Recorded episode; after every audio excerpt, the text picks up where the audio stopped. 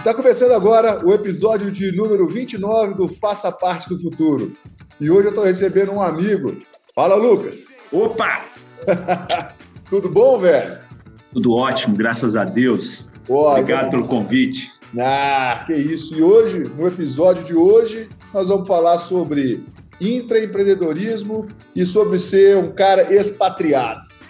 O cara foi Ai. embora, tá lá na Bélgica. Nós vamos falar um tiquinho sobre isso. Primeiro eu queria apresentar o Lucas. Na minha visão, né? Para depois ele se apresentar formalmente. O Lucas é um cara que eu conheço já, bicho, quantos anos? Nossa Senhora. Mais de 20, cara. Mais de 20. É, o que eu lembro muito do Lucas, lá para meados dos anos 90, a gente talvez era um dos poucos na, na nossa cidade aqui que tentava mexer com o computador.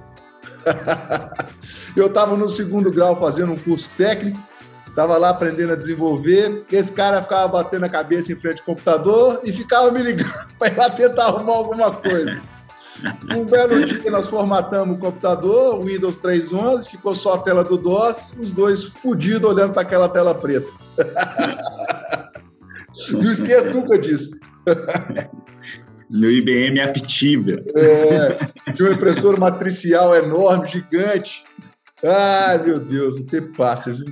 Bons tempos. Bons tempos. Mas o, além disso, além dessa aventura computacional, o Lucas também foi um dos caras que me, que me incentivou a, a trilhar o caminho do empreendedorismo, né? A gente fala, a gente conversava muito, o Lucas também sempre foi um cara muito focado em carreira e trabalho, assim, assim como eu sempre fui e eu sou.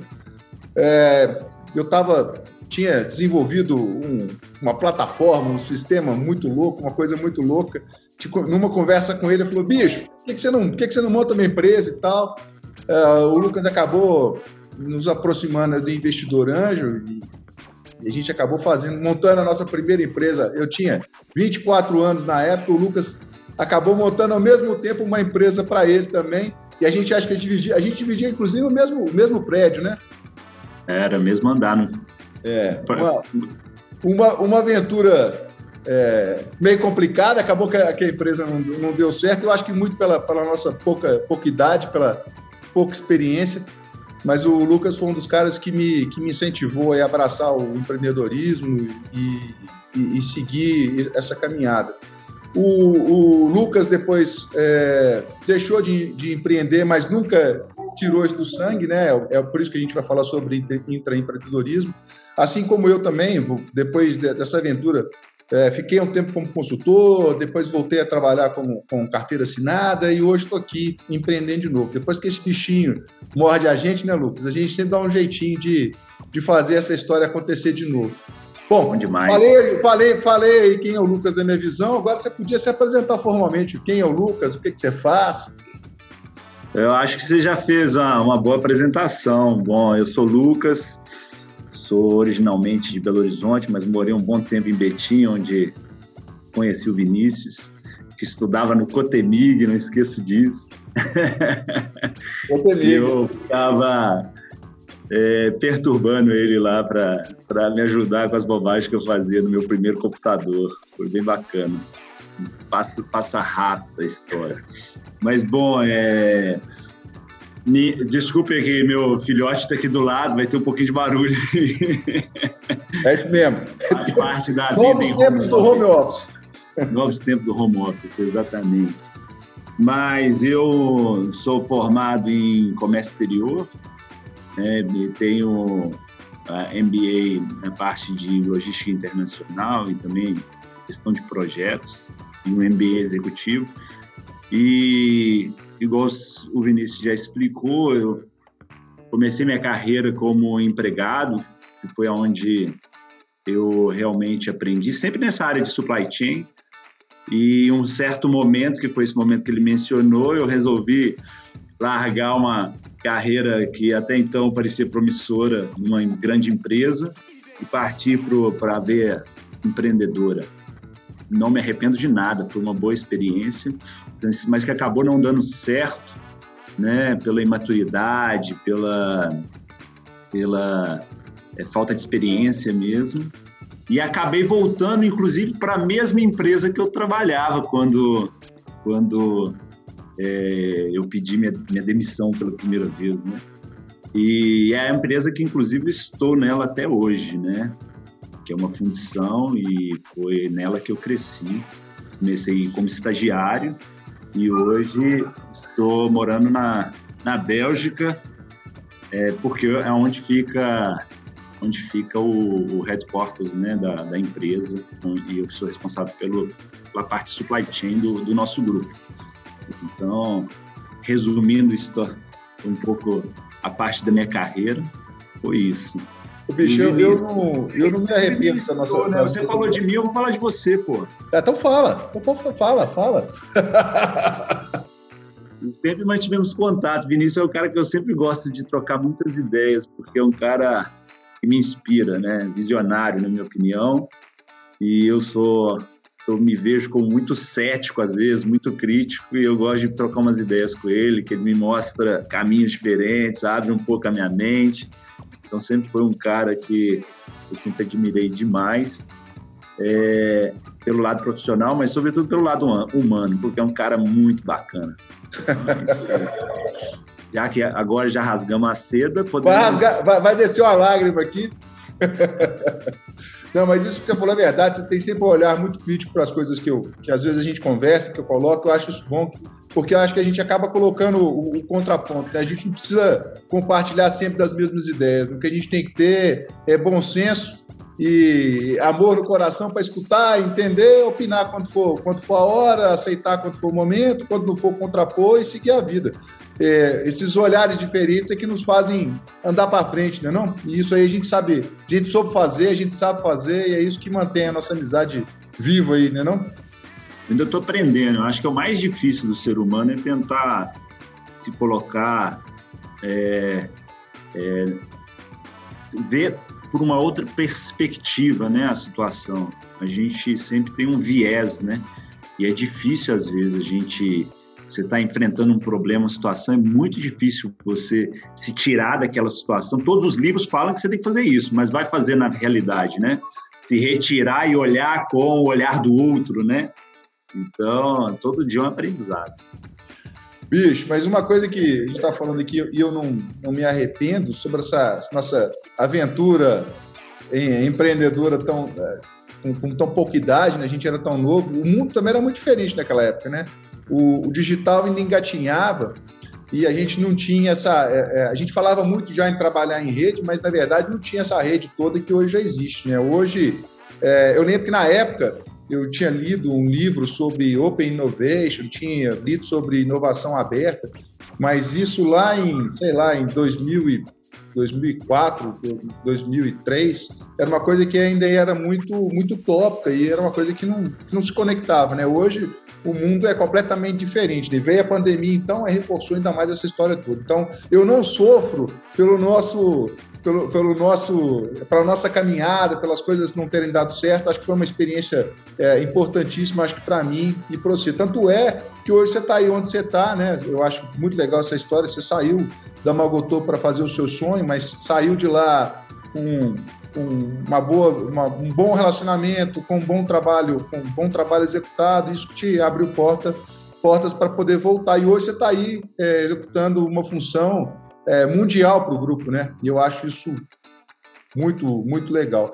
Uma coisa que eu, que eu me, sempre me despertou atenção no seu perfil, e aí eu cruzo com outro podcast que a gente fez aqui, a gente já fez um podcast é, traçando a diferença entre empreender, né, entre o empreendedorismo e o intraempreendedorismo. E, na ocasião, a gente recebeu até algumas mensagens de, de, de algumas pessoas que, que, que, nos questionavam sobre a questão do intraempreendedorismo, né? Se a gente não estava é, é, vangloriando demais ou, ou, ou criando uma, uma, uma, realidade que fosse falsa, né? Tem, tem, muita gente que, que ainda não acredita e não vê o intraempreendedorismo como uma possibilidade. E logo quando eu recebi essa, essa, essas mensagens esses comentários, a primeira pessoa que me veio na cabeça foi você. Porque você saiu de um cenário de empreendedorismo, mas no seu DNA isso está lá, e você, de certa forma, continua fazendo isso dentro da Magotô, né? É, eu acho que a maior característica que, que você tem e que eu vejo quando a gente conversa é isso. Muitas vezes você está me ligando para conversar. Igual, semana passada a gente estava conversando sobre um projeto de inteligência artificial. É, a, a, princípio não tem a ver com supply chain, com logística, mas tem, claro que tem. Mas isso vai muito do olhar do, do empreendedor ou do intraempreendedor que quer fazer a diferença dentro da empresa, né? Com certeza. Igual, é, voltando aí, quando eu saí da, da, da Magotô pela primeira vez para abrir meu negócio, eu de, volto a falar, eu não, não arrependo em maneira alguma de, de ter feito esse movimento. Eu acho que era a hora, inclusive, de eu correr risco e me ajudou demais. Aprendi muito. Foi um período muito curto, mas me abriu os olhos, sabe? E, e agora, voltando um pouquinho para dentro da empresa onde eu estou, já fazem quase 18 anos, é, sinceramente, se não fosse essa oportunidade que a empresa me dá de fazer coisas diferentes a cada momento, eu acho que eu não estaria, porque não é muito meu perfil, sabe? Se aquele, uh, aquele funcionário que segue o job description, o que está realmente definido, não é meu perfil. Eu acho que isso que explica um pouco também a evolução da minha carreira dentro da empresa, que eu considero uma evolução que aconteceu até de maneira muito rápida, sabe? A maneira que eu, que eu cresci, que eu fui mudando de setores, de departamentos, os diferentes projetos que eu fui envolvido. Então, eu estou 100% de acordo contigo. Eu acho que é, empreender não necessariamente você não pode empreender dentro né, de uma organização. Obviamente que são velocidades, time diferentes, talvez é, mais algumas frustrações que não existiriam é, se você estivesse fazendo por você mesmo, né? Quando você está numa organização, o, não é você o dono do dinheiro, então tudo tem que ser justificado. Pode vir uma ordem de cima e matar o seu projeto, mas eu sempre tive a felicidade de estar sempre envolvido. Eu acho que isso é de cada um. Você mostrando um bom trabalho, boa vontade, proatividade. É, eu gosto fazendo um parênteses, eu gosto de falar para todo mundo o seguinte, que em qualquer ambiente, seja empresa, seja academia, né, escola, né, academia no sentido de escola, ou o que seja, infelizmente, é, você tem sempre uma pequena parcela que são as pessoas que estão ali que querem fazer o a mais. É, é uma triste realidade, mas é isso que eu encontrei é, na minha carreira, tanto acadêmica, né? Eu estudei em várias universidades e também até dentro da empresa. Você tem a grande parcela que realmente não quer responsabilidades adicionais, quer realmente só chegar a fazer o trabalho de 8 às 18, e você tem um, uma pequena parcela que quer sempre buscar o mais, e acaba que essas pessoas são sempre as que são envolvidas em nossos projetos. Porque quando vem lá de cima um projeto, uma ideia, sempre são os mesmos nomes. E não é porque é, é a pessoa A ou X tem mais influência, não é. É porque é, transparece na organização. Né? Eles sabem para fazer algo acontecer, quais são as pessoas que vão ter o drive para bater de frente, sabe? Porque é uma luta constante, sabe? Quando você fala de organizações multinacionais, é ainda mais complexo, porque você tem que é, espalhar através de diferentes culturas, né? Não é tão simples. Eu, quando vivi. Aí, aí são duas coisas, trazendo já para a minha experiência, né? Eu sempre procurei usar essa questão do empreendedorismo como uma forma de me, me diferenciar onde eu estava, né? Então, eu sempre me colocava muito, muito disponível, muito à frente. Eu acho que isso, de certa forma, me ajudou na, na minha carreira enquanto funcionário. Né? As pessoas me viam sempre como, como uma possível liderança ou alguém disponível para poder ser um agente transformador. Isso, para mim, sempre fez muito bem. É, e, e, essa questão do intraempreendedorismo dentro de uma multinacional, também vivi isso dentro de uma empresa é, portuguesa, mas que trabalhava é, é para o mundo todo, né? Você tem essas, essas questões culturais para aclimatar, né? No meu caso aqui, eu tinha um desafio, às vezes, de tropicalizar é, as coisas que estavam chegando de fora, né? Numa cultura que às vezes é muito rígida, você está aí na, na Europa, a cultura europeia é, ela é uma cultura muito, às vezes muito by the book. Então você tinha toda essa, tinha todo esse desafio e, e, e ao mesmo tempo lidar isso com o intraempreendedorismo, para mim era um desafio super gostoso.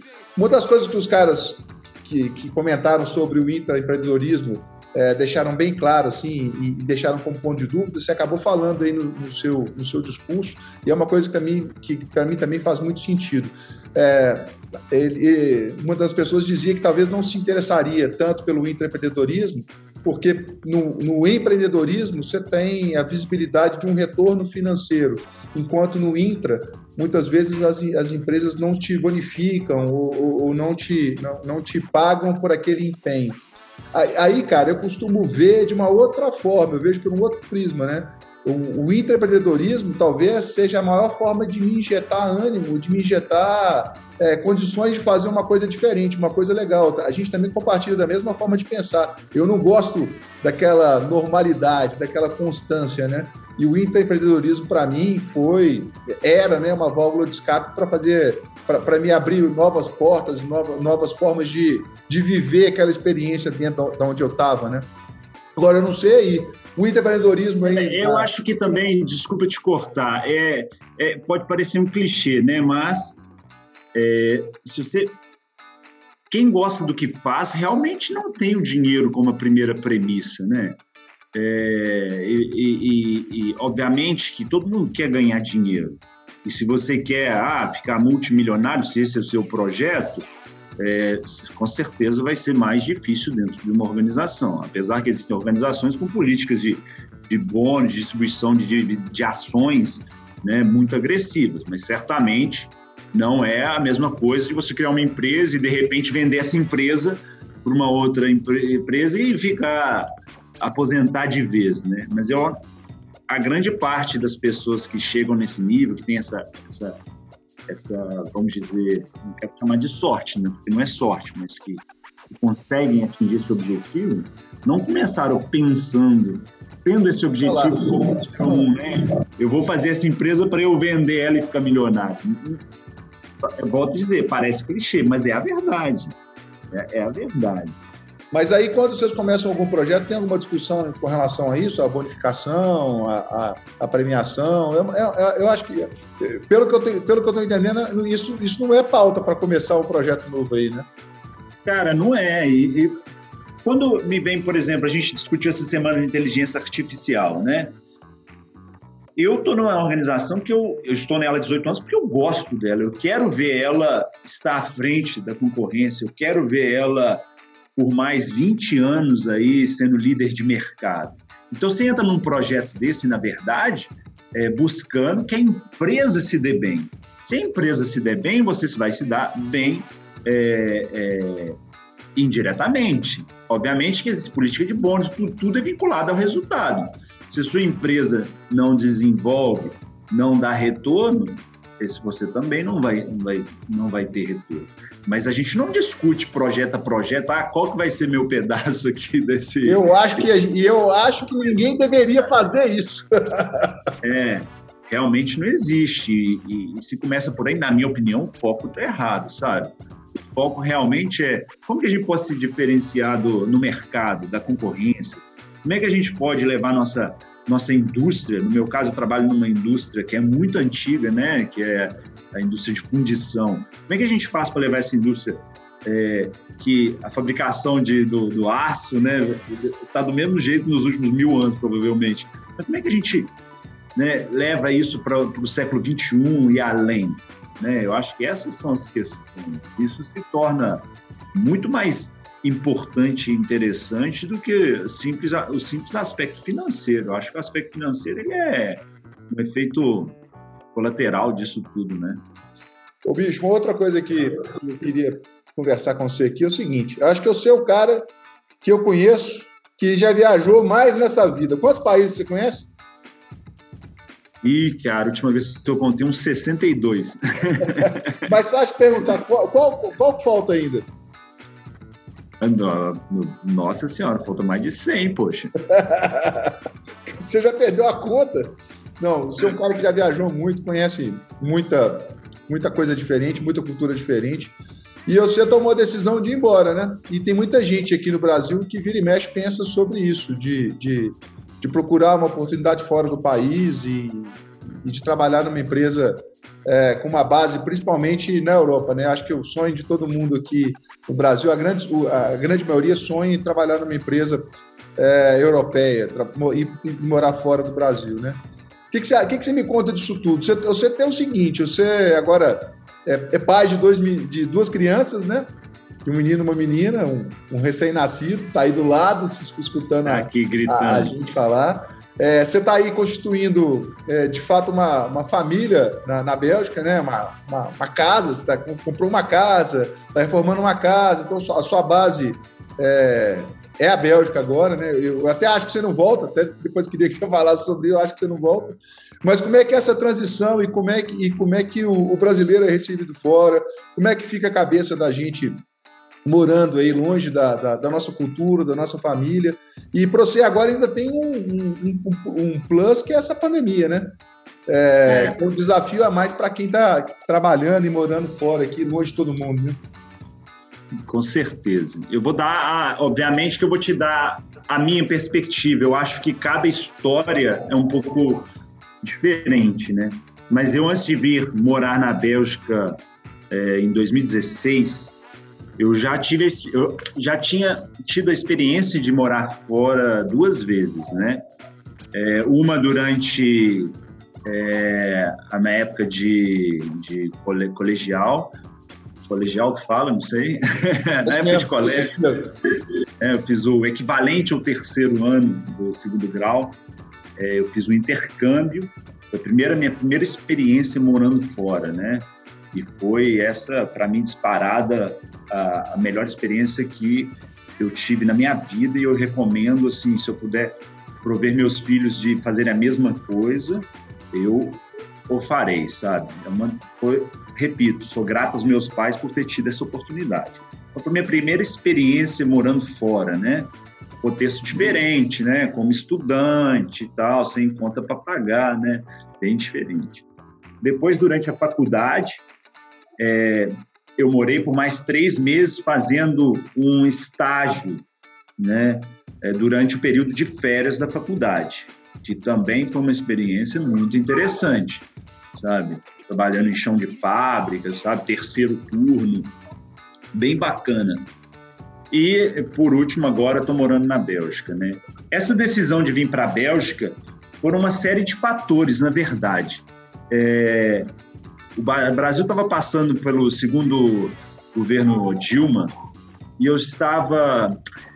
Eu acho que todo brasileiro estava começando a se envolver mais com discussões políticas, né? E eu estava um pouco cansado de tudo que estava acontecendo no país e tudo. Atrelada a isso, minha esposa também queria, que já morou fora também, queria novamente é, morar, ter uma experiência de, de, de morar fora do país. E um terceiro, um terceiro e um quarto ponto. O terceiro ponto é que eu, a, a, eu já estava trabalhando para o corporativo da empresa.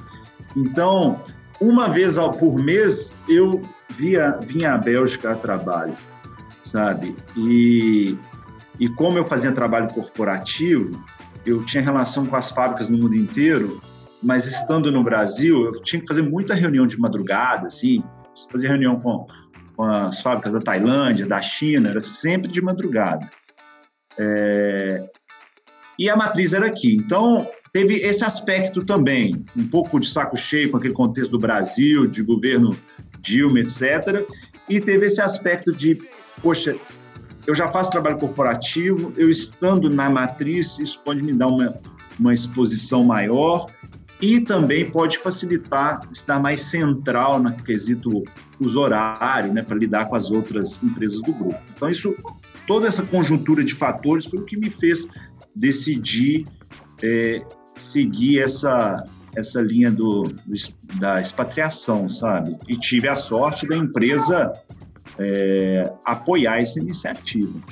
Então, foi aí que surgiu isso tudo, sabe? Eu acho que foi um caminho natural em função da minha carreira dentro de um grupo que é sediado é, na Bélgica. É, quando você fala isso, eu, eu lembro de mim, né? Eu, quando tomei a decisão também de, de ir embora, de, de, de morar no, no Chile é, e levar todo mundo, né? Porque eu fiquei lá dois anos praticamente sozinho, ficava às vezes um mês, dois meses sem, sem, sem ver família. Essa questão do, do fuso era uma coisa que, que me cansava muito também, né? Apesar de que a diferença era pequena, mas às, às vezes eu ia para lá já tinha uma diferença. Aí eu tinha que falar com o pessoal que estava na Europa, era uma outra diferença. É, e, é, às vezes eu acordava de sobressalto, dormia mal, era um negócio que, que, que, que me incomodava. E eu, eu tinha uma outra coisa também que, que me, me chamava atenção na época que eu queria. Eu era, eu estava novo, eu acho que eu estava com 30 anos, se não me engano. Eu queria ter essa experiência de, de viver uma, uma, uma vida fora do Brasil, né? É, e eu acho, que, eu acho que, inegavelmente, foi uma, uma, das melhores decisões que eu tomei, porque na hora que você começa a viver o dia a dia de um outro país, de uma outra cultura, é completamente diferente de uma viagem que você faz de 10, 15 dias.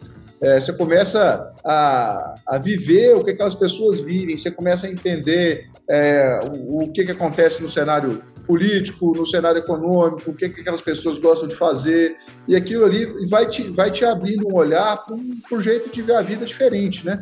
É, e outra coisa que eu acho que, que faz bem para um expatriado, é, eu acho que faz bem para a carreira, né? Acho que as pessoas é, têm uma receptividade muito grande para para aquele indivíduo que teve uma experiência fora do que é o tradicional, fora do que é dentro do Brasil. Então, pra, Com certeza, mas caso, eu queria pontu... Mas eu queria pontuar um negócio, sabe? Eu falei que eu estava um pouco de saco cheio e tal, um pouco... Mas eu nunca tive aquela visão romântica de exterior. Pelo fato de já ter morado fora, pelo fato de, desde... Meu hobby sempre foi viajar, sabe, de mochilão. Por isso que eu conheço 60 e tantos países é, é, não só pelo trabalho, mas mais também porque sempre, quando eu posso, eu, eu viajo. É, então, eu nunca tive aquela visão romântica de quero mudar porque no exterior tudo é bonito, é tudo ótimo, a vida vai ser perfeita e bonita. Não é, não é. É pelo contrário, sabe? É, você me perguntou no início como que eu fui recebido e tal. É, meu caso também é bem peculiar porque eu já conhecia já todos aqui mas é um ambiente de trabalho completamente diferente do ambiente aí no Brasil. Se eu puder escolher, é, eu escolho o Brasil, disparado, disparado. Né? Aqui eu vou tentar não ser muito é, crítico, porque a, pan a, pandemia deixa a gente mais crítico também. Mas é completamente diferente, sabe? Assim, o trabalho é, no Brasil de equipe, é, você discute, mas no final você está todo mundo remando para o mesmo lado. Isso muitas vezes a gente não, se, não vê isso no exterior. Eu não tive nenhum problema de integração né, e, ou de ah, mas você não consegue, mas você não consegue criar muito vínculo, né? O brasileiro você constrói vínculo muito fácil.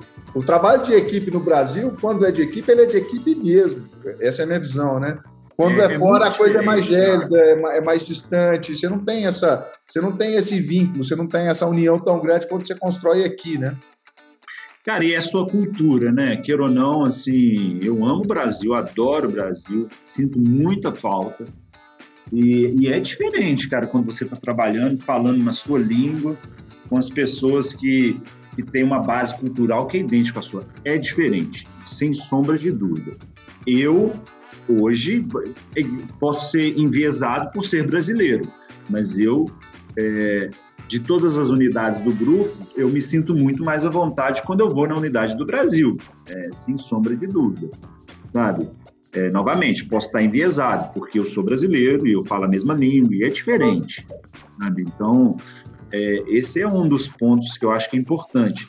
E outra, o astral é diferente, cara. Eu estou trabalhando, eu moro na Bélgica, é um país de clima muito diferente do Brasil. O clima tem um impacto fudido na vida das pessoas, desculpa o vocabulário, mas tem um impacto. tem sim.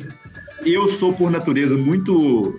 É, eu sou eu, te, eu, sou muito bem humorado, entendeu? Então, assim, eu sou muito de, de, de manhã, assim.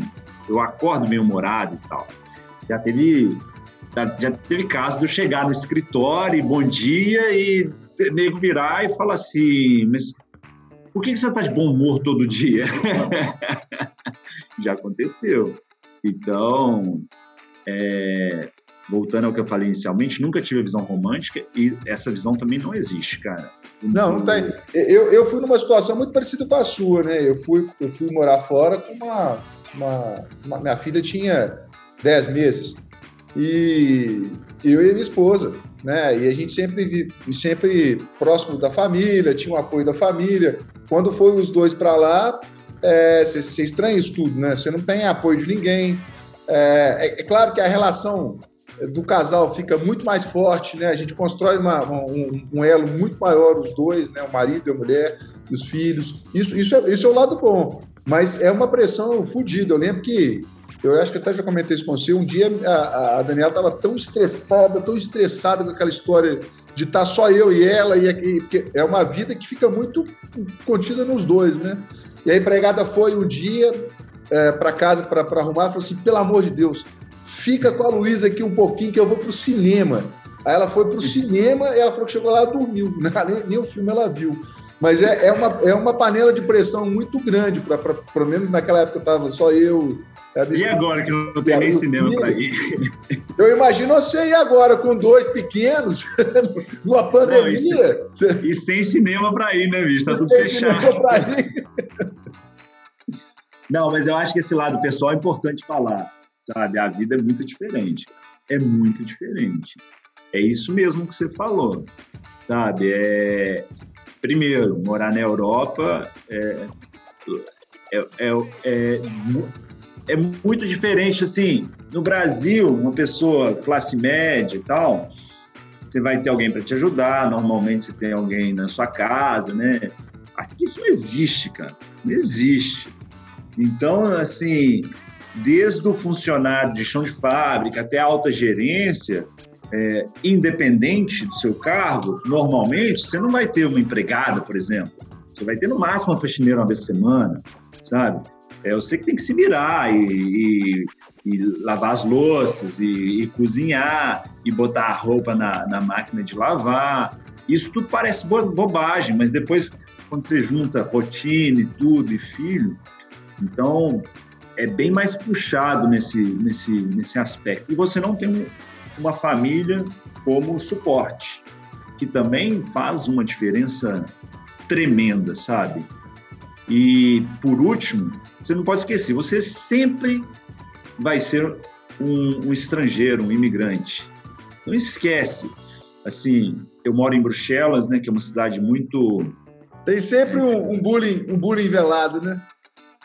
Não digo bullying, cara, mas é, e olha que eu moro em Bruxelas, que é uma cidade que só tem é, tem muito estrangeiro por, por ser a capital da, da União Europeia, mas, cara, é, você vai fazer amizades, mas não vai ser o mesmo laço que você tem de amizade que você tem no seu país de origem, sabe? Então, realmente é difícil. Essa, essa parte eu acho que pesa demais e, e durante a pandemia foi muito mais difícil, né? Porque é, aí você se reduz ao fato que você não pode também se locomover, não pode viajar, você não tem ninguém para ver. Isso, isso pesa bastante, sabe? Eu acho que é sempre importante é, lembrar isso. E volta a falar, o clima pesa demais, cara. Pesa, pesa. Eu adoro o frio, cara, mas a falta de luz é, impacta demais no humor das pessoas. Mas resumindo, você sempre vai ser um estrangeiro, não tem jeito, cara. Não é o seu país. Você pode amar, super bem recebido, sabe? É, gosto muito do, do, do, país onde eu moro e tudo, mas o meu país mesmo é o Brasil, cara, vai sempre ser. Ô, bicho. É, por isso, eu não entendo essas pessoas que às vezes vão para fora para criticar o, o, o país de origem e tal, sabe? É, eu sou o contrário, sabe? Com todos os problemas do Brasil, eu sou eu tento promover o Brasil aqui de tudo quanto é jeito. Não, cara, eu, eu, eu também, assim, em um momento quando eu tive fora, o, eu não critico o Brasil na, na sua essência, né? Eu, eu não, não, não, critico as pessoas, né? O, o, Brasil é foda, cara. O Brasil é foda. O Brasil tem, tem, tem tudo para funcionar. A gente tem as pessoas, as melhores pessoas do mundo. A gente que, a gente que já trabalhou fora, a gente está falando de trabalho em equipe aqui. Não tem um lugar melhor para você criar engajamento e, e, e, e, construir um cenário de, de, de, transformação, entendeu? Não tem. O brasileiro, pra, é. quando está engajado, o brasileiro está engajado mesmo.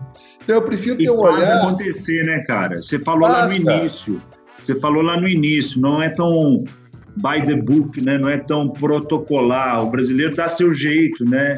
e, e, e faz acontecer mesmo que seja às vezes bypassando as regras, que pode ser ruim em alguns, em alguns é, quando você precisa de um processo muito padrão, vamos dizer assim, mas ele faz acontecer, ele chega no, no, no, objetivo final, vamos dizer, né? Eu, eu, sou muito adepto de a não desistir do, do, do meu país, entendeu? Eu, eu quero, que, e o que a gente tenta fazer aqui, às vezes as pessoas não entendam, entendem, é tentar encontrar um meio de, de, de gatilhar as pessoas a transformarem Cara, a gente tem tudo. A gente é. tem tudo aqui, entendeu?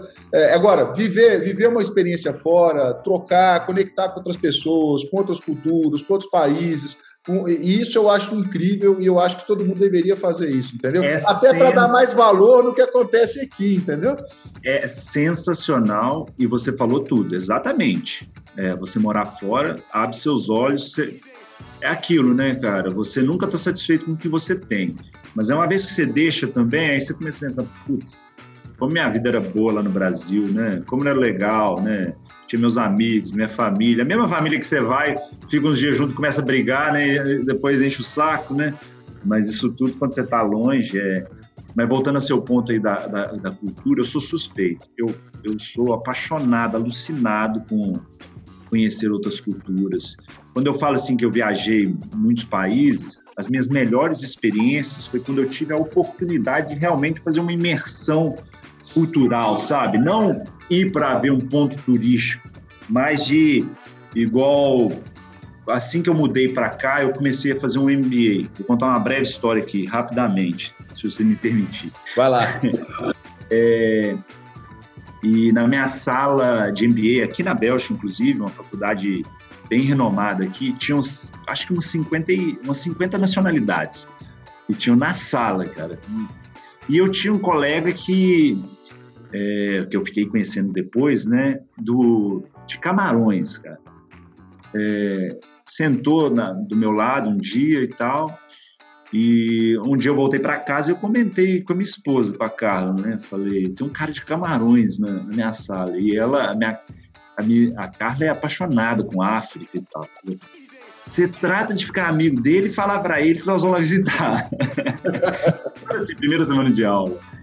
E aí, aí um dia eu tava no, no intervalo, eu, eu virei e falei, Albert, minha esposa falou que eu preciso ser, ser seu amigo porque ela quer ir te visitar lá no Camarões. Aí ele ficou, ele deu aquela risada, né, assim, e ficou assim, encantado, porque normalmente é, você falar, ah, eu quero ir para Camarões, as pessoas, na grande maioria, vão pensar N lugares para ir antes. Mesmo Camarões.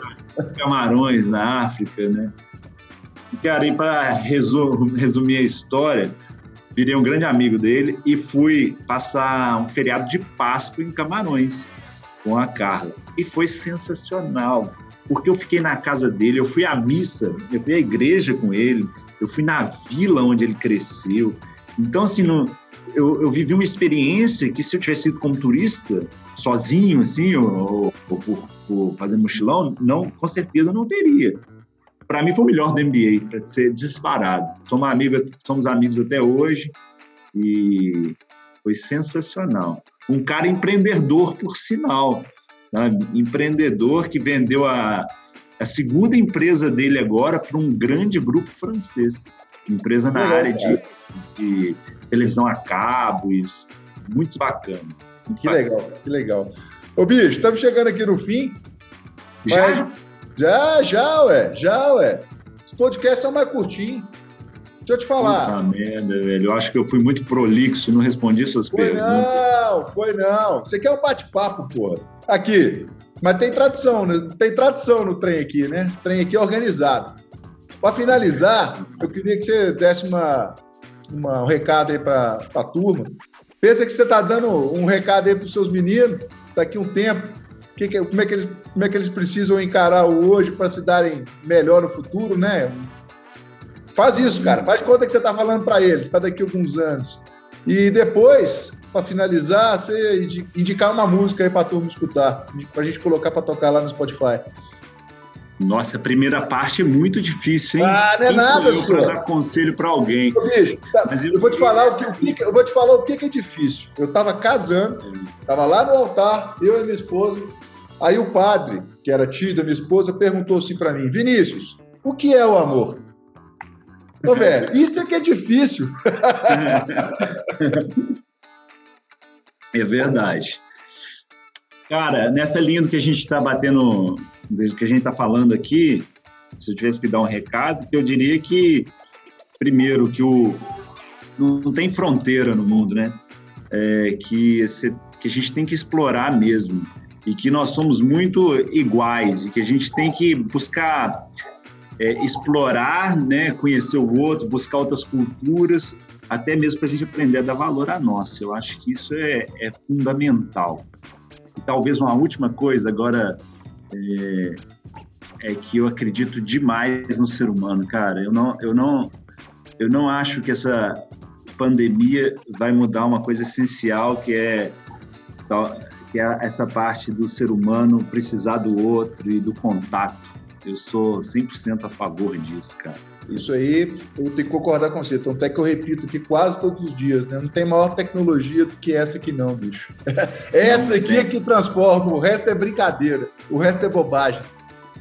Não tem. Então, viaje, meus caros, e explore o mundo e não deixe de empreender ou empreender dentro ou fora né, de, de, de organizações. É isso aí que faz o sangue correr na veia. Ah, tem que ser, cara. Tem que ter aquela, aquela todo dia aquele negócio que te faz tirar da cama, cara, um desafio diferente. Senão, senão aí sim você vai ser substituído pela máquina, né, meu velho? Porque fica cara, fácil, cara. Se você não acrescenta, se você não acrescenta, se você não pensa diferente, se você não traz corpo no negócio, você está abrindo espaço para a máquina mesmo. Não tem jeito. Exatamente. E música ACDC, com certeza, que é a trilha que tocou, você falou de casamento, tocou no meu casamento, inclusive. Mas hoje eu vou escolher uma diferente, talvez For Those About to Rock. Ah!